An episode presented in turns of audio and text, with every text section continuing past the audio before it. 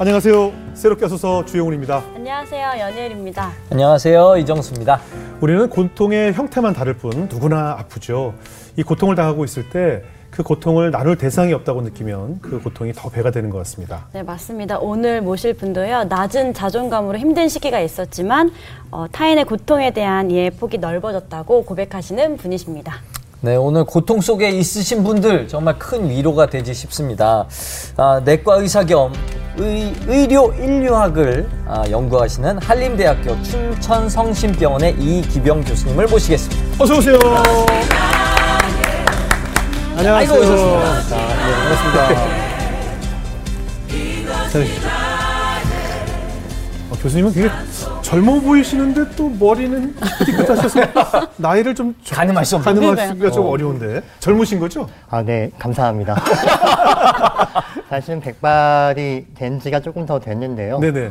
제 환자분들은 제 백발을 더 아니 선호하시더라고요. 저는 그렇게 힐 수만 있으면 전체 하얀 게 더 멋있는 것 같습니다. 저는 감사합니다. 희끗희끗 군데군데 해가지고 근데 어, 그러니까요. 예. 우리 이제 이 교수님의 어린 시절 이야기부터 한번 좀 나눠볼까 하는데요. 예. 보통 이제 교수님 정도 되면 이제 공부를 다 잘했을 것 같고 잘하셨겠죠. 그쵸. 그러면 공부 잘하는 학생들은 보통 자존감이 높을 것 같은데. 그래요. 엄청 부러워하고 애들이 어, 예. 공부 잘하고 너무 좋다. 일단 공부 잘하면 선생님들이 다 이뻐하잖아요. 맞아요. 그죠? 예. 근데 아까 오프닝에 소개했지만 좀 낮은 자존감 때문에 힘들었다고 하셨는데 왜 자존감이 낮았을까요? 아, 네. 어, 그 제가 태어날 때 네. 선천성 구개열 구개순을 가지고 태어났습니다. 흔히 네. 언청이라고 네, 하는데요. 네, 네. 그래서 이렇게 태어나게 되면 이제 어, 발음이나 음. 그 사, 이 양악의 성장에 있어서 아. 조금 문제가 생깁니다. 음. 네. 수술하는 시기도 되게 민감하게 조정이 필요하고요. 아, 그래요? 네, 그래서 저는 어, 이 수술 이후에 제 발음을 만들어내기 위해서 언어 치료를 좀 받아야 됐던 시기가 있었습니다. 아, 네, 그래요? 그 반, 사람은 계속 그때도 성장 중이잖아요. 네. 그러니까 그때 제 발음을 교정해도 예. 성장하면서 조금 이게 또 바뀌는 아, 겁니다. 오. 아. 그래서 아무래도 비음이 많이 섞이고 네. 제 발음을 친구들이 왜 어린 애들은 놀리죠. 좀 놀리기도 하고. 그러잖아요. 예, 예. 네, 그런 걸 잘 못 알아듣고 네. 그래서 약간 따돌림을 받게도 되고 이러면서 아. 자존감이 많이 낮아졌던 시절이 제 어린 시절에 있었습니다. 아, 그래서 이 수, 수술은 언제 하신 거예요, 그러면? 저는 돌 때, 아, 그러니까 아주 아기 때. 예, 아주 아기 때 했던 거고요. 예. 그 시기가 너무 빨라도 안 되고 늦어도 안 됩니다. 아, 그런 그렇군요. 부분이 있습니다. 그러면 이제 그런 어떻게 보면 그런 어떻게 컴플렉스 때문에 네. 어떤 학생으로 자라셨어요? 아, 사실은 그 그런 컴플렉스가 있- 있을 때 네. 저는 외아들이었고 네. 부모님께서 많이 사랑을 해주셨는데도 네. 어쨌든 제가 이거를 그 또래 친구들에게서 이제 그런 시기가 중요한 시기가 있잖아요. 예, 예. 네, 그런 식으로 조금 혼자 지내는 시절이 시기가 네. 많아지다 보니까 약간 자존감이 낮다 보면 이제 어, 그 시기가 이제 청소년 시기로 들어갔을 때더 예. 약간 더 문제가 되는 것 같습니다. 예. 어, 제가 잘 제대로 챙겨 먹지 않고요.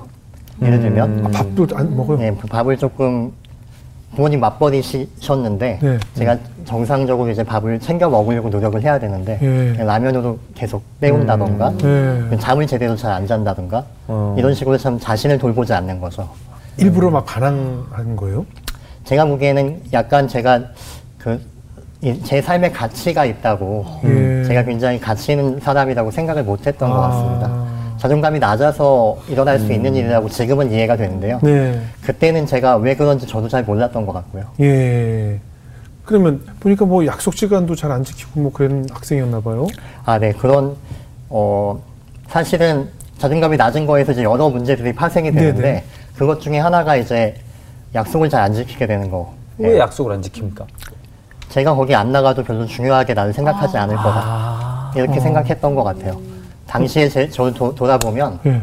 시간에 맨날 늦고 예. 약속을 제대로 못 지켰던 이유가 예. 나 하나 정도 빠져도 혹은 내가 이걸 안 지켜도 별로 나를 중요하게 생각 안 할 거야 라고 생각했던 것 같습니다. 아, 그러니까 부모님이 굉장히 애정을 많이 쏟는 아들이었음에도 본인의 그런 상처, 컴플렉스 때문에 네. 나 자신을 좀 사랑하지 않고 학대했던 그런 네. 시절이었군요. 그러다가 이제 어떻게 이제 하나님을 인격적으로 만난 건가요? 아, 네. 그게 제가 처음 교회 간 거는 고등학교 1학년 때였는데요. 네. 제 또래 남자애들이 지금 벌써 한 20년도 더 된 얘기지만 네네. 교회 가는 이유는 하나밖에 없거든요. 아, 아, 두개 있어요. 어, 뭐요? 여자 아니면 뭐 주는 거. 아, 아, 음식. 네. 어. 저는 음식은. 그렇게 땡기지 않았던 음식 것 말고 뭐 같고요. 학용품 주는 데가 있어. 아, 네네. 여학생? 예, 자매? 근데 아니 뭐 특정 자매가 있었다는 게 예쁜 아니고요. 예쁜 자매. 어, 예쁜 여자들이 많다 뭐 이런 그제 친구의 어, 그 어. 말에 아. 넘어가서 어. 네네네. 이제 교회를 가게 됐죠. 어, 예. 그렇죠. 근데 뭐 실제로 예쁜 분들이 많이 계셨는데 네네. 제가 나중에 이렇게 저를 들여다 보니까 음. 그분들 때문에 그분들이 예뻐서 제가 교회를 계속 나가고 있는 건 아닌 것 같더라고요. 네. 음. 교회에 있는 시간이 좀 편안했어요. 예. 편안했고, 어, 약간 제가 고 있는 것, 제가 거기 있는 것에 대한 의미를 찾고 있는 것 같다는 생각이 들었습니다. 예. 그러던 중에 이제 고등학교 2학년 겨울이죠. 네. 이제 기억이 좀 가문합니다. 근데 그때 이제 동계 수련회를 갔었는데, 예. 보통 교회 수련회 가면 이제 좋은 시간이 다 이제 의미 있게 흘러가고 예. 마지막 집회 때 이제 통성 기도하고 뭐 이런 네, 시간들이 네, 네. 있잖아요. 네. 전 그게 되게 무서운 거예요. 어. 이 처음 경험하는 거였거든요. 아, 그렇지. 네, 그래서 화장실에 숨었었어요. 오. 그냥 도망가자. 여기는 예. 광신자 집단 같다 이렇게 생각하고 아, 막 소리 지고 하니까. 네, 네. 방학 숨어 하니까. 있는데 예. 제 친구들이 저를 찾아내더라고요. 어. 찾아내서 이제 끌고 와서 여기 앉히고 예. 으악 잡혔다 그랬겠네요. 네, 네. 내일은 반드시 내려가리라 이렇게 생각하고 그 첫날을 보냈는데 네. 그 다음날도 어떻게 시간이 금방금방 흘러서 못 도망가고 또 거기 있었던 음, 거죠. 네. 그 와중에 이제 마지막에 이제 어 제가 이게 계속 이제 도망갈 데도 없으니까 음. 거기 계속 이제 앉아서 가만히 보고 있는데 음. 이제 그 교회에 있는 에서 저를 잘 알지 못했던 음. 이제 온 지 얼마 안 됐으니까 그럼 친구들이나 이제 누나들 형들 이렇게 오셔, 오셔 서 저를 위해서 기도를 해주시는 거예요. 음. 근데 제가 의아했어요. 아, 이 사람들이 왜 나 때문에 울지? 라는 것 때문에 음. 왜왜 나 때문에 마음을 쓰고 왜 나 때문에 시간을 쓰고 이렇게 하지? 라는 게 의아했던 거죠. 음. 저는 그런 가치가 있는 사람이라고 저는 스스로 생각하지 않았는데 그런 가치가 있다고 말해주는 거랑 비슷했거든요. 네. 네. 음. 그래서 그때 처음으로 어 내가 사랑받을 수도 있는 존재겠다라고 좀 생각을 더 해보게 되고 예. 그때 제가 하나님께 처음 기도했던 게 저도 기도해도 돼요 하나님 이라고 음. 했던 것 같아요. 어, 그 시간이 제가 하나님을 인격적으로 만난 시간이었던 것 같습니다. 예. 처음으로 나란 존재에 대해서 하나님께 이제 질문도 드리고 네. 사랑받고 싶으셨군요. 그죠? 누구나 그러지 않을까요? 그렇죠, 그렇죠. 그럼 이제 그렇게 기도를 올리고 나서 생활에도 좀 삶에도 변화가 생기던가요? 어, 네. 저 일단 제가 사람들을 좀 만나게 되니까요. 예, 예. 친구들 중에 이제 제가 약속 잘 안 지키고 이런 걸 못 견디는 친구들도 있어, 음, 있어요. 예. 근데 그들이 화를 내거나 예. 예를 들어서 저를 이제 멀리 하거나 이럴 수도 있잖아요. 예. 근데 한 친구가 저한테 편지를 썼습니다. 이 편지 내용은 굉장히 그 신랄했습니다. 난, 난 네가 싫다. 뭐 이런 내용이었어요. 편지에. 대놓고. 네. 예. 상처를 더 받아야 되는데 예. 근데 의아하게도 신기하게도 그, 마- 그 내용이 저한테 약간 와닿는 거예요. 음. 난 너를 싫어하기 위해서 싫어하는 게 아니라 예. 네가 약속을 안 지키고 뭐 이런 것들이 널 좋아하고 싶은데 너를 싫어하게 만든다. 음. 그래서 너를 좋아하기 위해서 이 편지를 쓴다라고 저한테 얘기를 해준 거죠. 그렇죠.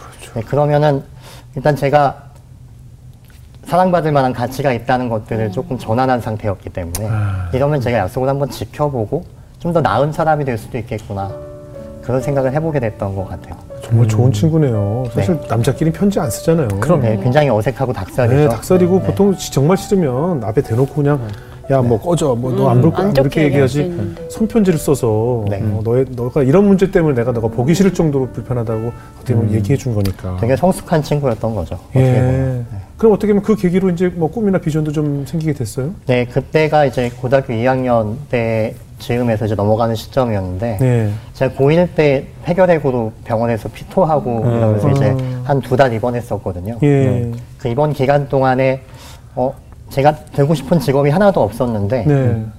의사라는 직업은 그래도 사람들을 조금 자유롭게 해줄 수 있는 직업일 수 있겠다. 음. 도, 도울 수 있는 네네. 그런 음. 직업일 수 있겠다 이런 생각을 했던 것 같아요. 예. 그래서 그때 의사가 되고 싶다는 생각을 했는데 예. 성적은 그렇게 안 되잖아요. 네. 그래서 그 생각을 하면서 이제 공부를 시작했지만 너무 늦었죠. 네. 너무 늦었고 이제 그 시기 이후에 이제 제가 하나님을 알게 되고 이러면서 이제 아 이걸 정말 해보고 싶다고 생각하고 진짜 공부를 좀 시작했는데 음. 그때가 이제 저희 집이 어려워지는 시기랑 맞물려요. 음. 네, 저희 어머니가 시, 사업을 하시다가 예. 동업자분한테 사기를 당하고 예. 이제 가세가 기우는 시기가 이제 고3 때 아, 제일 예민할 때, 네. 중요할 때.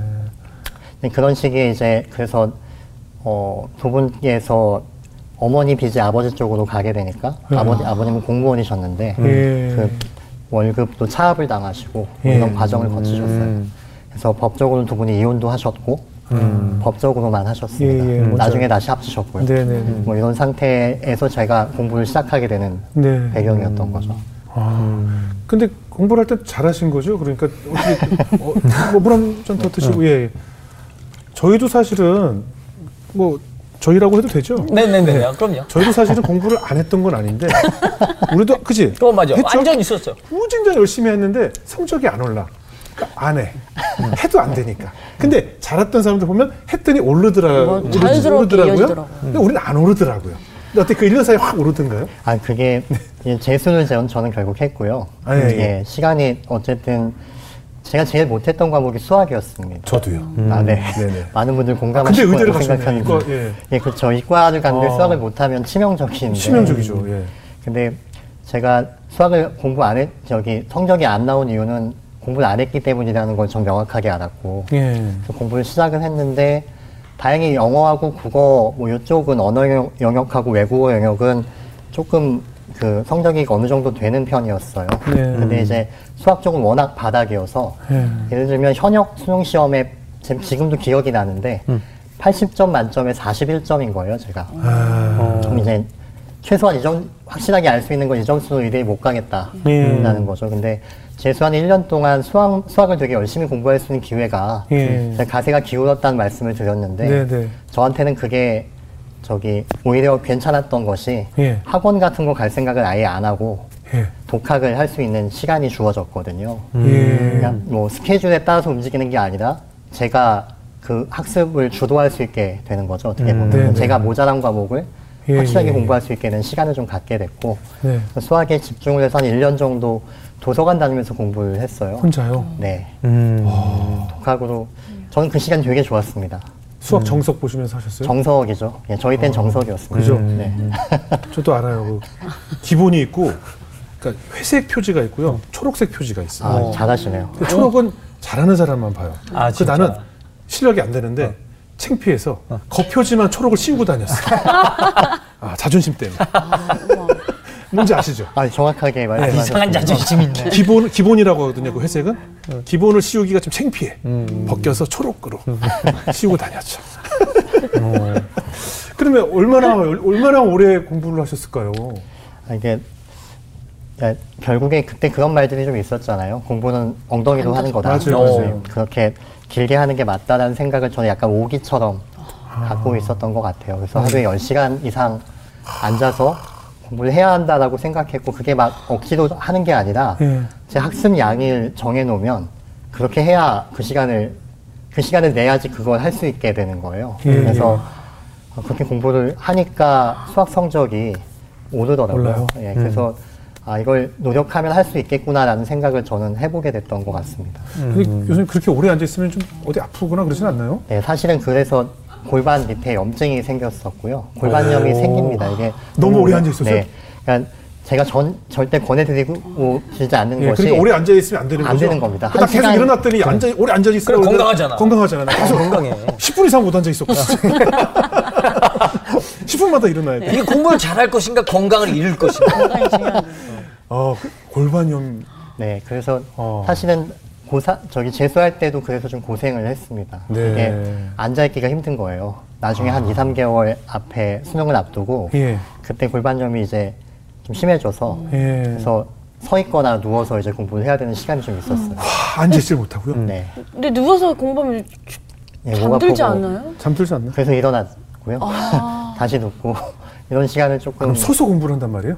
그런 시간을 좀 거- 가졌었습니다. 어쩔 수 없이 아파서 아, 네, 그러니까 결국에는 오래 앉아 계시면 안 되는 게 맞습니다. 그죠? 한 시간마다 일어나셔야 됩니다. 그죠?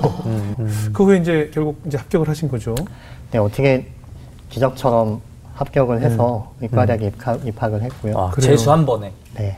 재수 한 번이지만 뭐 제대로 공부한 게 이제 고3 때부터라고 하셨으니까 네, 어떻게 보면 되게 압축적으로 압축적으로. 공부를 한 건데요. 그렇게 공부 잘할 수 있는 비결을 한 줄로 요약하면 뭐 많이들 물어보시겠지만 글쎄, 저는 목표를 발견하는 게 중요하다고 생각합니다. 중요하죠. 동기부여. 네. 목표가 있어야 공부를 하게 되잖아요. 그죠? 네, 맞습니다. 근데 우리 보통 학생들이 목표 없이 공부 잘해서 훌륭한 사람들 해가지고 막 하다 보니까 공부하기가 힘들어지는 경우가 많은 것 같아요. 사회에서 목표를 발견할 수 있도록 네. 지원해주는 일도 좀 필요하다고 생각이 듭니다. 네. 근데 당시에 또 어머님이 어디 편찮으셨어요? 네, 어머니가 그때 자궁에 종양이 있다고 판정을 받으셨는데 예. 제가 수능 보기 일주일 전이었어요. 아이고. 네, 악성일 수도 있겠다. 뭐 그때 당시에는 그런 말을 제가 들어서 예.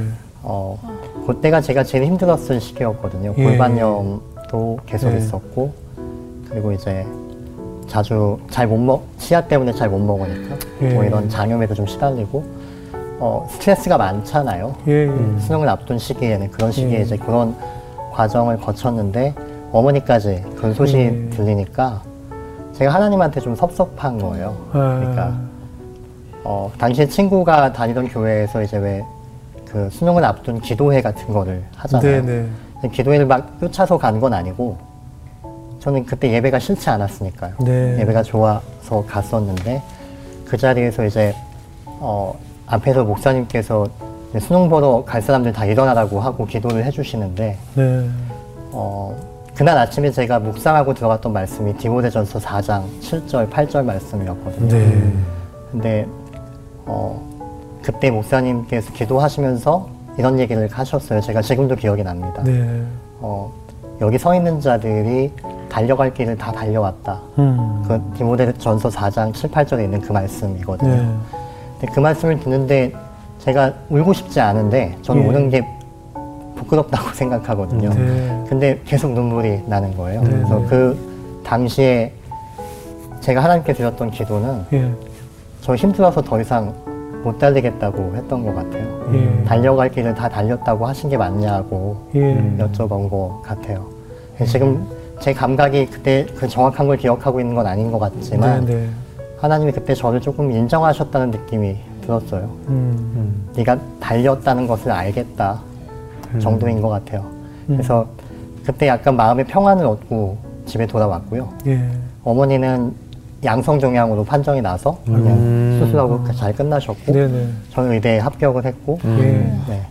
저희 아버지가 제가 의대 가면 교회 가시겠다고 하셨었거든요. 오. 왜냐면 네가 정말 갈까라고 생각하셨던 것도 같아요. 예, 예, 예, 예. 근데 그래서 의과대학에 합격증을 보여드리니까 그때 교회를 나가시기 시작했어요. 어. 하셨어요. 잠깐 가셨어요? 꾸준히 가셨어요? 아 솔직히 말씀드리면 듬성듬성 왔다 갔다 하셨던 것 같아요. 의대 간 것 때문에 그냥 예, 보너스로 가주신 거니까. 약속만 지켰네요, 약속. 그럼 이제 의대에 입학하시고 보통 이제 의대에 들어가면 이제 뭐 선서도 하고 여러 가지 비장한 각오가 생기잖아요. 어떤 의사가 되고 싶던가요? 사실은 이제 그렇게 의사가 되고 네. 그래도 국내에서 유수의 대학 대학병원에서 훈련을 받고 네. 전문의가 돼서 처음 나간 현장이 이제 공중보건 의사로 갔던 네. 외국인 노동자 병원이었습니다. 아, 거기서 이제 제가 책을 쓰게 되는 동력도 되고 네. 인류학을 공부하게 되는 이유도 거기서 찾게 되는데요. 네. 제가 거기서 이제 제 바닥을 좀 보는 거죠. 네. 예를 들면 언어와 문화가 다른 데서 온 환자들을 예. 이해하고 돌보고 뭐 예. 이러면서 이제 어, 의술을 펼쳐나갈 거라고 스스로 상, 상상하고 거기 갔다면 예. 실제 현장은 어, 말귀를 못 알아듣는다고 생각해서 화가 나기도 하고 네. 그리고 소통이 안 되니까 뒤에 빌리는 환자들 때문에 짜증도 나고 그리고 이제 이 환자분들이 제 의견에 따라오지 않을 때 의사들의 의견에 따라오지 않을 때 그게 여러 이유가 있겠죠. 예. 근데 그럴 때 이제 제가 이걸 어떻게 해결해야 될지라고 생각할 때 느끼는 어떤 그 괴리감 같은 것도 있었고 예. 실제로 제가 그렇게 전혀 훌륭하지 않다는 것을 제가 의사로서도 한 인간으로서도 그렇게 훌륭하지 않다는 것을 깨닫는 시간이었던 것 같습니다. 각계 각국의 다양한 연령층의 다양한 질병으로 찾아올 거 아니에요. 네, 대개 한 10개국 정도에서 오셨는데 네네. 아프리카에서도 오시고 동남아에서도 오시고 네. 제일 많았던 분들은 조선족 환자분들이셨어요. 아, 그렇겠네요. 음. 어. 가리봉동에 병원이 위치하고 있었는데 아. 그래서 근처에서도 오시기도 하고 음. 한 전체 한 100%라고 보면 한 60% 정도는 아. 조선족, 조선족 분들이 많이 오셨던 것 같아요. 네. 근데 이제 말은 통하는데 이게 뭐랄까 문화적 습관? 우리 우리가 살아가면서 각 나라마다 문화가 다르잖아요. 그런 데서는 좀 또 의사소통이 어려움이 있지 않았을까요? 네, 그거 말씀하신 게 가장 크게 그죠. 어려웠던 이유 중에 또 하나입니다. 음. 네. 사실 이게 제가 인류학을 공부하게 된 배경이 되기도 하는데요. 네. 예를 들어서 말씀을 드리면 예. 아까 제가 조선족 환자분들이 많이 오셨다고 했잖아요. 네, 네. 음. 이분 언어, 언어가 통하잖아요. 그렇죠. 네. 상대적으로 편할 거라고 네, 제가 네. 생각하고 했는데 네. 이게 그렇지가 않은 거예요. 아, 그래요? 음. 네. 이분들이 오셔서 제가 의사니까 네. 이제 어디가 아파서 오셨어요? 라고 이렇게 물어보면 네. 한 번에 한 여덟 가지 증상을 뭐 머리도 아프고 허리도 아프고 등도 아프고 허벅지도 아프고 배도 다 아프고 이런 걸 어. 막 쏟아놓으시는 거예요. 네. 그러면 이제 예, 잠깐 멍해집니다.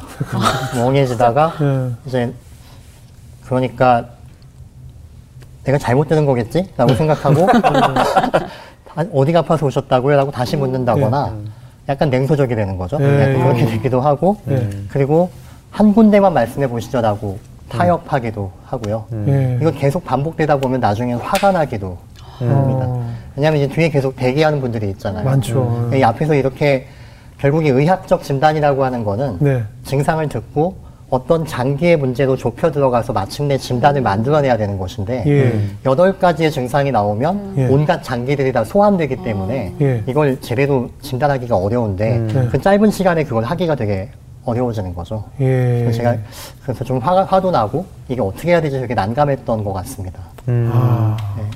그러던 와중에 이제 제 인류학 하는 후배 한 분이 저희 병원에 음. 저는 그때 인류학이 뭔지도 몰랐던 시절이었어요. 네. 근데 저희 병원에 와서 그 필드 연구를 하겠다고 저희 병원에 찾아온 거예요. 네. 알고 지내던 후배여서 예. 얘기를 하다가 밥을 먹다가 이제 무심코 제가 조선족 환자분들 진료할 때 느꼈던 난항들을 예, 예. 이렇게 토로를 한번 해봤습니다. 네, 네. 그랬더니 이 친구가 잠시 이렇게 잠자코 듣더니 예. 논문을 이렇게 하나 꺼내서 주는 거예요. 음. 하나 여쭤볼게요. 예. 논문을 이렇게 받으면 읽으시나요? 아니요. 그렇죠. 논문 저한테 주지 적은 않나요? 받아본 적도 없습니다. 예. 아, 네. 받아본 적이 본 적이 없어요. 없네. 예, 사실 그 받아도 안 읽는 게 네네네. 상식이라고 생각을 하는데 안. 제가 그걸 읽은 거예요.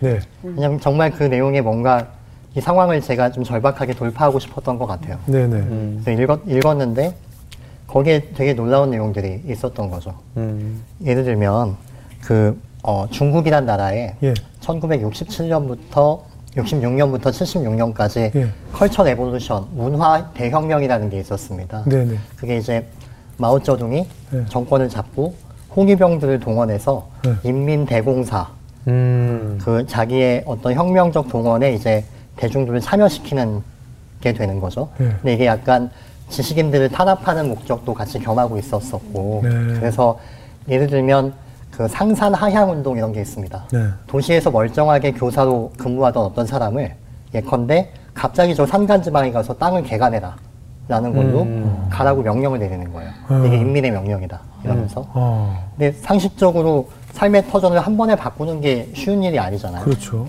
이 사람들이 그래서 어, 나 이거 못해요 네. 라고 말하면 너는 혁명에 적합한 그 음. 인물이 아니다라고 낙인 찍히게 되는 거죠. 음. 그러면 사회생활이 불가능해집니다. 음. 그래서 이 사람들이 사실은 이게 골로 가는 게 너무 불안하고 네. 두렵고 내 삶의 터전을 다 떠나는 일, 일이니까 네.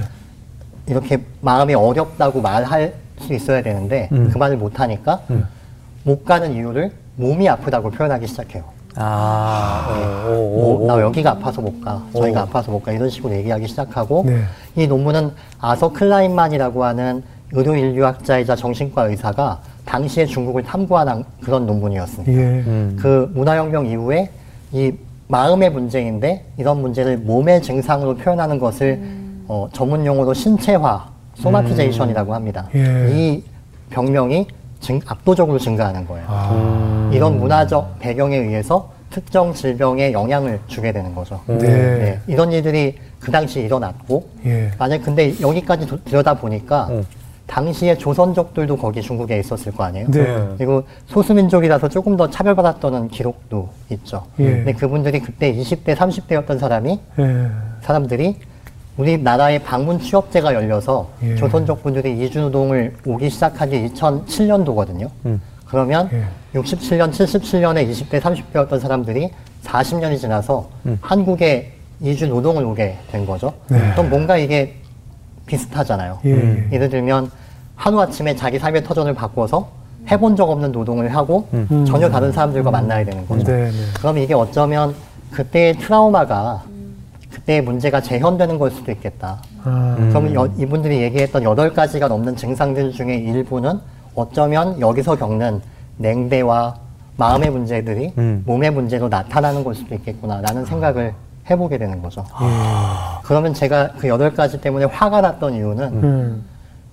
제가 그분들이 뭔가 잘못해서 그런 게 아니라 네. 그분들의 역사와 문화에 대해서 하나도 모르고 그분들은 제 진료실 안에 프레임에 계속 끼워 맞추려고 했던 그렇죠, 그렇죠. 제 문제라는 걸 알게 되는 거죠.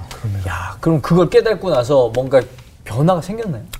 사실은 이제 그래서 제가 인류학을 공부하게 된 배경이 되기는 합니다. 그 왜냐하면 이게 실제로 제가 정신과 친구한테 질문을 해서 네. 저몇 분의 환자분들에게는 조심스럽게 요 약을 좀 써보기도 했어요. 네. 그때 트라우마와 연관된 약들을 좀 정신과 약제들을 써봤더니 예. 어떤 분들은 거짓말처럼 여덟 가지 넘는 증상이 한 두 가지로 줄어들기도 오. 하는 거죠. 오, 예. 그러면 이게 아 내가 생각한 게 맞는 거구나. 맞는 거구나. 내가 무지한 부분이 있었구나는 걸 알게 되고 이분을 공부해야 되겠다는 생각을 하게 되는 거죠. 우리 교수님이 이제 쓰신 책이 여- 아까 오- 오프닝에도 잠깐 소개해 올렸지만 연결된 고통이라는 책을 쓰셨어요. 그 책에서 좀 자세히 좀 설명 좀 부탁드릴게요. 그러니까 사실 뭐 우리가 누구나 다 아프니까요. 또 지금 아프지 않아도 언젠가 또 아프게 되고 고통을 평생 겪으면서 살아가는 것이 우리 인생 아니겠습니까? 네. 아 제가 연, 고통이 연결되어 있다라고 생각할 때 네. 주로 주목하게 되는 거는 이제 아, 방금 말씀하신 것처럼 누구나 아플 수 있다는 것들에서 출발합니다. 네. 어, 만약에 우리 사회가 그 지금 현재 우리 사회가 가능하면 안 아파야 되고 네. 아픈 걸 좀 숨겨야 되고 예. 혹은 어쨌든 안 아프게 자기 관리를 잘해서 이런 것들을 들키지 않아야 되는 그런 사회일지 네. 아니면 내가 아프고 힘들 때는 나를 돌보려고 하는 시선들이 주위에 있고 내가 아프다고 얘기하는 것들에 나를 돌보고자 하는 사회 안전망이, 안전망이 충분히 있다라고 여겨지는 사회인지에 따라서 내가 이 사회를 생각, 바라보는 시선이 달라질 거라고 저는 느끼거든요. 네. 만약에 우리가 후자인 사회에 살고 있다고 하면 아마 할 수 있는, 생각할 수 있는 그런 폭이 더 넓어질 거라고 느끼고요. 음. 예를 들면 유발 하라리라는 작가가 인터뷰에서 했던 내용이 있습니다.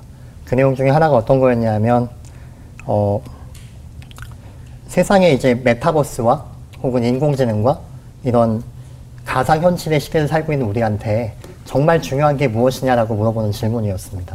그 질문에 유발 하라리라는 작가가 어, 진짜가 중요하다라고 대답을 해요. 그럼 필연적으로 진짜가 뭐냐라고 질문하게 되잖아요. 네. 근데 하나리가 여기서 이런 대답을 합니다. 고통받는 것만 진짜다. 고통받는 것만 실제한다는 거죠. 예를 들면 제우스 신전이 무너져도 제우스가 고통받진 않죠.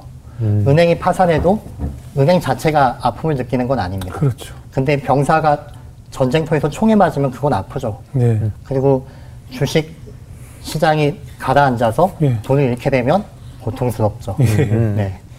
많이들 고통스러워하실 수도 있겠다고 생각하는데 정범균 있었으면 크게 공감했을 거예요. 정범균 있었으면 뭐 아주 그냥 한숨 푹푹 쉬었을 거예요.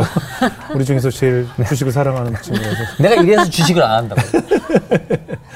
그래서 고통받는 것만 실제한다고 생각하면 네. 우리가 즐거움이나 다른 초점 맞춰야 될 것들이 많이 있지만 네. 허구에 봉사하지 않기 위해서 가짜의 에너지를 쏟지 않기 위해서 고통받는 것이 무엇인가에 대해서 집중해야 될 포인트가 있다고도 생각합니다. 네. 근데 이런 포인트가 우리 서로의 고통을 경감시키는 방향으로 갈 수 있어야 저는 이 사회가 조금 더 건강한 사회가 될 수 있다고 생각하는데요. 네. 그러기 위해서는 나도 아플 수 있고 너도 아플 수 있고 그래서 내가 서로 우리가 서로 고통을 주고받을 수 있는 존재이면서 오늘의 가해자가 어제의 피해자일 수도 있고 이런 사회의 어떤 조건들을 생각하고 상상할 수 있는 조건 안에 이 우리의 고통들이 연결되어 있다고 하는 그런 전제가 좀 필요하다고 느끼는 겁니다. 그래서 그런 걸 이해할 때 배려의 폭이나 이해의 사- 상상력의 어떤 저변이 넓어질 수 있겠다라고 생- 라고도 생각합니다. 예. 이 연결된 고통을 좀 적으시면서 우리가 좀 이렇게 고통에서 좀 자유로울 수 있는 여러 가지 깨달음을 얻으셨다고 하는데 어떤 깨달음을 얻으셨어요? 어, 깨달음이라고 할 수 있을지 모르겠습니다만, 어, 예를 들면, 고통의 그 수위가 모두에게 똑같지는 않잖아요. 네. 네. 어떤 분들은 더 고통받고, 네. 네. 어, 예컨대 이제, 그, 고통의 층위를 상상해 보면, 네. 고통의 이렇게 밑바닥에 있는 가장 저변에 있는 사람들은 에릭 울프라고 하는 인류학자에 의하면 네. 여기 고통의 가장 밑층에 있는 밑바닥에 있는 사람들은 전략적 기동성이 없기 때문에 이 고통의 층위에서 탈피할 수가 없어요. 네. 스스로 도망 나올 수가 없다는 말입니다. 반면에 이 고통의 구조적 고통의 제일 꼭대기에 있는 사람들은 자기는 구조적 고통 내에서 고통받지는 않기 때문에 스스로의 개인적인 고통이 있을지 몰라도 이 사회적 고통 내에서 힘들지는 않기 때문에 이 고통을 해결하는데 관심이 없죠. 음. 그러면 이 문제는 누가 어떻게 해결해야 되는지 이 고통의 거대한 총량은 누가 해결해야 되는가에 대한 질문이 남는 거죠. 네. 저는 이 가운데 있는 사람들, 이 밑바닥에 있는 사람은 꽉 눌려서 아무것도 못해서 해결 못하고 위에 있는 사람들은 관심이 없고 이 중간에 있는 사람들은 근데 어떨까 이런 생각을 해보게 네. 되는 거죠. 아마 저는 어, 이 세로피아 소설을 보고 계신 분들 중에서도 네. 이 중간 계층에 있는 분들이 있다고 생각하고요. 네. 네. 저와 여러분 같은 분들이 될 수도 있다고 생각합니다. 예. 여기 있는 분들은 수적 강세가 있기 때문에 음. 저 밑바닥에 눌려서 신음하는 분들처럼 아무것도 못하는 분들이 아니에요. 예. 근데 이런 분들이 중간에 있는 분들이 만약에 감수성을 개발하고 음. 이 신음하는 밑에 있는 분들의 목소리를 듣기 시작하고 음. 고통의 소리를 다 청취하기 시작하면 그때는 아마 이 얘기를 저 상부로 전- 전달해서 이 구조를 바꾸어내고 음. 구조적 고통의 문제를 해결할 수도 있겠다. 네. 저는 그래서 이 고통의 거대한 총량을 좌지우지할 수 있는 저력과 힘이 이 중간 계층에 있는 분들에게 네. 있, 겠다라고 상상하는 편입니다. 네. 그러니까 교수님도 그 자존감이 낮아서 좀 힘들어할 때 결국 교회 공동체의 도움을 받아서 좀 벗어날 수 있었던 거잖아요.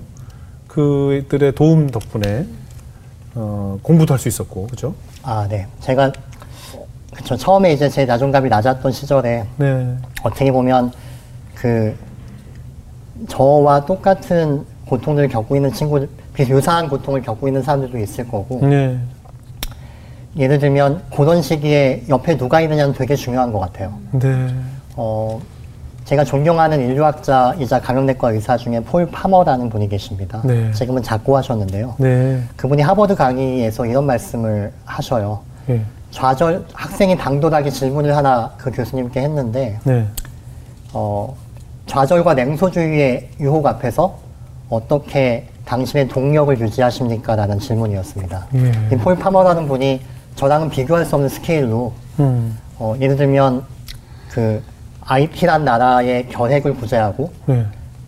어, 그 제약회사에 압력을 넣어서 에이즈의 약값을 낮추고 이런 엄청난 보건의학적인 일을 하셨던 분이세요. 네. 이런 이런 일들을 하는 분의 어떤 저력과 동력이 궁금하잖아요. 예. 이런 분들이라고 좌절과 냉소주의가 없었을까 그런 음. 어떤 타격이 없었을까 생각해 보면 이 질문은 타당하다고 생각이 듭니다. 근데 이 질문에 대해서 이 폴파머라는 교수님의 대답이 어- 뭐였냐 하면 네. 내가 압도당할 때, 그 좌절과 무엇인가에 의해서 압도당할 때, 똑같은 사실로 인해서 도무지 압도당할 줄 모르는 사람들과 관계를 유지하는 것이다라고 대답하세요. 예. 그 옆에 있는 누군가가 나를 좌절시킨 무언가에 대해서 전혀 압도당하지 않으면 나는 그 사람과 함께 있음으로써 이걸 극복해 나갈 수 있는 힘을 얻는다는 거죠. 저는 이 시대의 고- 공동체가 예. 이 모든 고통이 연결되어 있다는 전제를 우리가 받아들일 수 있다면 네. 이 시대의 공동체가 나만의 고통이 아니고 우리 이웃의 고통을 해결하기 위해서 이런 역할을 해줄 수 있다고 생각이 듭니다. 네. 저는 어쩌면 이게 저, 저한테 교회가 해주었던 역할이었던 것처럼 네. 이 시- 우리 한국 사회 교회 공동체가 갖고 있는 사명일 수도 있겠다. 네. 그런 생각을 해봅니다. 그럼요, 그럼요. 저는 의료와 교회는 항상 떨어질 래야 떨어질 수 없는 콤비라고 생각을 하거든요. 언제나 어떤 국가의 선교사님들이 파송이 됐을 때도 항상 의료와 함께 들어가서 그곳에 터전을 만들고 사람을 치유하면서 복음이 전해졌으니까 반드시 필요하다고 생각합니다. 오늘 교수님 뭐 가족 얘기들을 좀 더 못한 것 같은데 아버님은 어떠셨어요? 아, 네. 그, 이 얘기가 이제 저한테는 되게 힘든 얘기기는 합니다. 네. 아버님이, 저희 아버지가 2019년에 저기 돌아가셨거든요. 네, 그때 백혈병이셨고, 네, 네. 어, 앓으신 지 한 달 반 만에 급하게 가셨어요. 네. 어, 제가 내과 의사고, 네, 어, 전문이고 그래도 근무를 하고 있으니까 아버지를 도울 수 있을 거라고 네, 네, 생각했고 최선을 다했습니다만 네, 네, 사실은 별로 아버지께 도움이 되지 못했죠. 네, 어, 아버지가 저는 크는 동안 그러니까 아버지와 저와의 관계를 생각해 보면 어, 아버지가 저한테 많이 내어주셨거든요. 네, 제가 외아들로 태어나고 장애를 갖고 태어난 이후부터 되게 많이 신경을 쓰시고 제 위주로 이제 삶을 설계하시고 하셨던 거예요. 저는 아버지가 되게 작은 거인처럼 느껴집니다. 네, 근데 어 백혈병 진단을 받게 되면 네. 이제 남은 기간이 얼마 남지 않다는 것을 아, 조화 치료 평균 생존율이 나와 있으니까요. 저는 네, 알잖아요. 네, 그래서 아버지께서 아버- 진단이 딱 나온 순간에 제가 아버지께 여쭤봤어요. 예. 그뭐 더 혹시 하고 싶은 일들, 드시고 싶은 것들, 못하고 못했던 것들 아쉬운 거 없으시냐고 아버지가 당시에는 대답을 조금 유보하시다가 병원에 입원하고 상태가 되게 나빠지시는 상황 중에도 햇빛이 들 때가 있거든요. 네. 뭐라 이렇게 예, 출렁출렁하고 상황이 악화됐다가 조금 나아졌다가 이게 반복했다가 점점 떨어지고 가시는데 네. 그래도 기력이 있으셨을 때 저한테 그 대답을 하- 해주셨어요. 그 기병아 아빠는 충분했다라고 어, 하시는 거예요. 어, 네, 저는 그때 바로 알았던 거는 음. 전 대답을 제대로 못 드렸는데 예, 이게 당신의 자전적인 대답이시고 예, 당연히 신뢰해야 되는 부분이겠지만 절반 정도는 네, 아들인 나를 위한 거겠구나. 예, 이 필연적으로 질 수밖에 없는 싸움에서 패배한 뒤에 네. 의사 아들이 느낄 패배감과 열패감에 대해서 아, 아버지가 배려하신 거겠구나라는 생각이 아. 저한테 오는 거예요. 그런 뜻이셨군요. 네. 이걸 알고 나니까 제가 그때 아버지 옆에서 계속 이제 연- 연무 끝나고 돌아와서 간호학 과면서 아버지 옆을 지켰는데 네, 아버지가 악화되어 가는 걸 제 눈으로 보잖아요. 네, 와중에 이제 아버지께 제가 교회는 다니셨다고 했는데 띄엄띄엄 가셨었지만 네, 그래도 제가 그런 말씀을 얼핏 드린 적이 있어요. 저는 아버지 천국이 만약에 존재한다는 가정하에 아버지를 나중에 천국 가서 뵙고 싶다고 얘기 드렸어요. 예, 근데 아버지께서 그 즈음에 어, 저한테 대답을 주신 거가 아들아 네가 믿는 하나님이면 나도 믿고 싶다라고 아, 해주셨어요. 그래서 아버지는 예수님 영접하고 돌아가셨거든요. 예, 아마 그 과정, 아버지의 그 대답, 충분했다라고 하는 대답, 그리고 하나님을 받아들인 것, 예수님을 영접한 거에 대한 그런 대답이 없었다면 제가 훨씬 더 힘들었을 것 같은 거예요. 예, 네.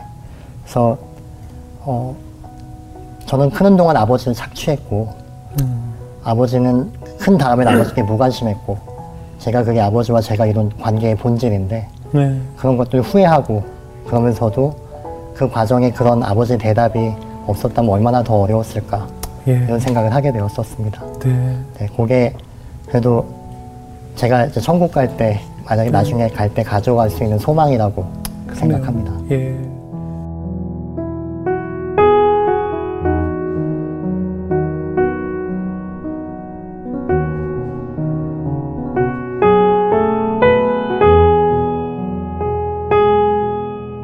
지금 수험생의 한 절반은 가 의대를 꿈꾸고 있다고 거의 봐도 과언이 아닐 정도로 너무나 많이 의대를 지망하고 있고 부모들도 자식들이 의사 되길 원하고 있고 그래서 제가 한번 여쭤봤거든요. 어떤 가까운 지인들한테 왜 이렇게 의대를 많이 가려고 하고 또 하나 제 주변이지만 의사들은 자녀들이 다 의대를 가더라고요. 좋으니까 보내겠죠? 저는 이런 생각이 든 거예요. 그래서 제가 질문을 드렸어요. 왜 의사 선생님, 왜 다들 이렇게 의대를 지망할까요? 제가 볼 때 굉장히 힘든 일인데. 그랬더니 이직률이 낮다는 거예요. 다시 말해서 다른 과는 어느 기업에 들어갔다가도 이게 안 돼서 절로도 가고 절로 가는데 의대는 의대에 발을 놓는 순간 평생 의료계에서 일하게 돼서 아주 좋다라고 저한테 얘기 말씀을 해주시더라고요. 근데 전 사실 그 얘기가 굉장히 거슬렸어요, 사실은. 그러니까 결국 직업면으로 봤을 때 너무나 편안한 지역업인 것처럼 제가 설명을 들어서 그것이 저는 좀 안타깝다고 느낄 때가 참 많습니다. 그런 면에서 오늘 어, 이 교수님의 말씀이 어떤 것이 진짜 진정한 의사가 되는 것인지 또 복음인의 자녀들이 의사를 꿈꿀 때는 우리 예수님처럼 죽은 자를 살리고 병든 자를 고치셨던 예수님의 마음으로 병든 자를 고치겠다는 마음을 가지고 그런 동기를 가지고 의대를 제망했으면 좋지 않을까 하는 생각을 오늘 교수님 얘기를 통해서 듣게 된 것 같아요. 남들이 선호하지 않는 곳이고 말이 통하지 않고 문화가 다른 그들과의 만남을 통해서 비로소 의사가 됐다라고 고백하시는 교수님의 이야기에서 오늘 이 방송을 보시면서 우리 아들 의대 갔으면 우리 딸 의대 갔으면 하는 부모님들이 우리의 자녀가 왜 의대를 가야 하는지 동기부여가 되는 그런 시간이었던 것 같습니다. 앞으로도 많은 약자들 치유해 주시고 예수님의 마음으로 치유하시는 우리 이기범 교수님을 저희가 열심히 응원하겠습니다. 감사합니다. 네, 오늘 기회 가지고 이렇게 오겠습니다. 감사합니다.